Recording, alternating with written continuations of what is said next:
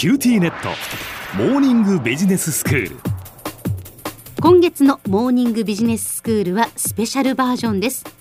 大きな転換期を迎えている今私たちはこれからの未来をどう生き抜くかという共通のテーマで先生方にそれぞれの専門分野からお話をしていただいています。今日の講師は塚崎公義先生です。先生よろしくお願いいたします。はいよろしくお願いします先生まあというこの大きなテーマなんですがいかがですか、ええ。あのー、テーマ大きいので具体的に3つ取り上げたいと思います。はい。一つは労働力不足の時代、うん、もう一つは人口減少の時代、うん、そして3つ目は米中対立の時代、はい、この3つの観点からあ大きなテーマに取り組んでみ、えー、たいと思います。わかりました。ではまず労働力不足の時代なんですがこの労働力不足の時代に私たちはどう生き抜いていったらいいんでしょうか？えそうですね。あのバブルが崩壊してから日本経済ずっと長期的に低迷してましたから、労働力が余っていて失業が問題だったわけです、はい、ただ経済が低迷している間にもですね大きな変化が少しずつ生じていたわけですね、はい、それは少子高齢化でありまして高齢者が長生きするので総人口は減らないんですが現役世代が減っていくと。つまり使う人は減らないのに作る人が減っていくということがずっと続いていたわけです、えー、10年ほど前にアベノミクスで景気が回復したわけですけどもそうすると突然労働力が不足するようになりました。まあ、景気が回復したといっても、そんなものすごい経済成長率が高くなったわけじゃないんですけども、はい、急に労働力が不足したことで、多くの人が驚いたわけですね。でこれは長い間に少しずつ労働力余りが減ってきていたのが誰も気づいてなかったのにアベノミクスによって突然労働力が足りないっていうことが表面に出てきたからみんな驚いたということなんですね。はいでその後も景気はまあ一進一退を続けていて少子高齢化は一方で着実に進んでいるので10年前よりさらに労働力が不足しやすい経済になっているわけです、はい、労働力不足は労働者にとっては素晴らしいことですよね。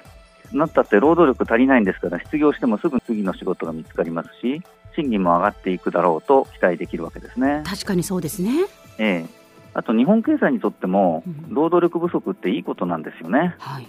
省力化投資をしますから日本経済が全体として効率化していくわけですね。すべての飲食店が自動食器洗い機を買えば飲食業が効率的になりますよね。なるほど そういう見方なんですね。そういうことですね。うん、まあ、もちろん企業にとっては労働力不足って辛い時代なわけで、はい、高い賃金が払えない企業は労働者がどんどん辞めちゃうわけですから厳しいですよね。うんはい経営者の方には効率的な経営を今まで以上に心がけていただく必要があって積極的に賃上げをしてライバルから労働力を引き抜いてくるといったことを心がけていただきたいと思いますね。賃金が上がるということは賃上げ分を売値に転嫁する企業が増えるでしょうから消費者物価が上がる時代になりそうです。はい、銀行預金はインフレが来ると預金が減ることはないんですが預金で買えるものが減っちゃうので預金が目減りすると言いますけども、それは困るので資産を全部銀行に預金しておくんじゃなくて一部はインフレに強いもの、まあ、例えば株とか外貨とかを持っていくことも検討してみたらいいかもしれませんね。なるほどじゃあ先生次に人口減少の時代どうやって生き抜いていったらいいんでしょうか？えー、日本の人口は確実に減っていきますのででしかも大都市の人口がそれほど減らずに地方の人口があどんどん減っていくという傾向がありますから少ない人数の高齢者だけが住む村などが増えていく可能性が高いと思います、はい、でそうした村は店が採算が取れずに閉店してしまったりお医者さんが患者さんが少なくていなくなってしまったりしてどんどん生活が不便になっていくことが懸念されますね。で一方で、都市に住んでいる人から見ると、そういう村にも電気やガスや水道を供給しなきゃいけないので、すごい大きなコストがかかって、それを都市の人が負担しなきゃいけないってことになりますよね。うんなので、まあ、村の人が全員揃って町の近くに引っ越してくれるんであれば、それが村の人にとっても便利ですし、電気、ガス、水道を供給するコストも減るわけですが、ただ、まあ、生まれ育った場所を離れたくないっていう高齢の方も多いですからなかなか簡単にはいかないだろうなとは思ってます。いやそれはそうですよね、えー、私としては政府がかなり多額の奨励金を払って移住してくださるようにお願いするということなのかなとは思ってますけどね。まあ、個別の事情がいろいろあるでしょうから、あ難しいかなと思いますが、一つでも二つでも集落が移転してくれれば、それだけでも事態は改善するのかなとは思います。はあで一方で都会の住民にとっては人口が減っていけば不動産が余って値下がりしていく可能性があります。自宅を売って老人ホームに入ろうと思ったら自宅が安くしか売れなかったという可能性があるのでそこは考えておいた方がいいかもしれませんね。例えば子供が独立した段階で郊外の少し広めの一戸建てから都心の小さなマンションに引っ越しておくといったことも検討してもいいかもしれません。ほうなるほどでは先生続いて、はい、米中対立の時代ですが、はい、まあ、どういうふうに生き抜いていったらいいのかと。はいまあ、アメリカと中国が最近どんどん対立を深めつつあるのでそうした中で中国との貿易がだんだん難しくなっていくかもしれないなっていうことは覚悟しておいた方がいいと思いますね。はい、戦後アメリカとソ連の冷戦というのがありまして日本とソ連の間もほとんど貿易は行われなかったわけですね。まあ、中国との貿易、今ものすごく行われてますから、一気にゼロになることはあありえませんけれども、うん、少しずつ減っていくということはあ十分に覚悟しておいた方がいいと思います。我々一般庶民に直接営業する話ではなさそうですが、企業としては中国への輸出が難しくなったり、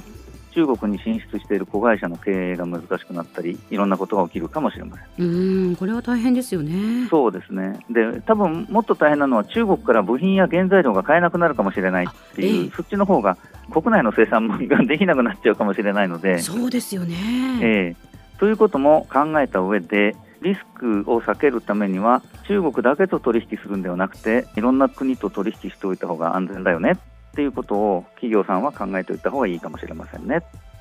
では先生今日のまとめをお願いします。はい。少子高齢化による労働力不足でインフレが来るかもしれません。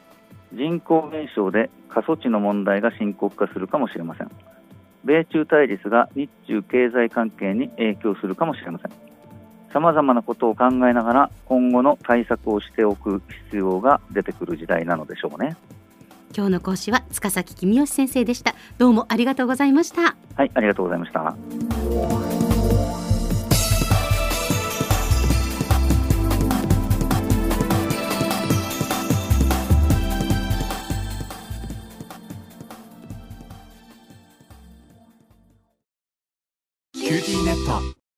動画にゲームにテレワーク。ネットが遅くて繋がらないとイライラするのにビビック使わないのなぜなぜ？超高速なのにまだビビックにしていないの。なぜなぜ？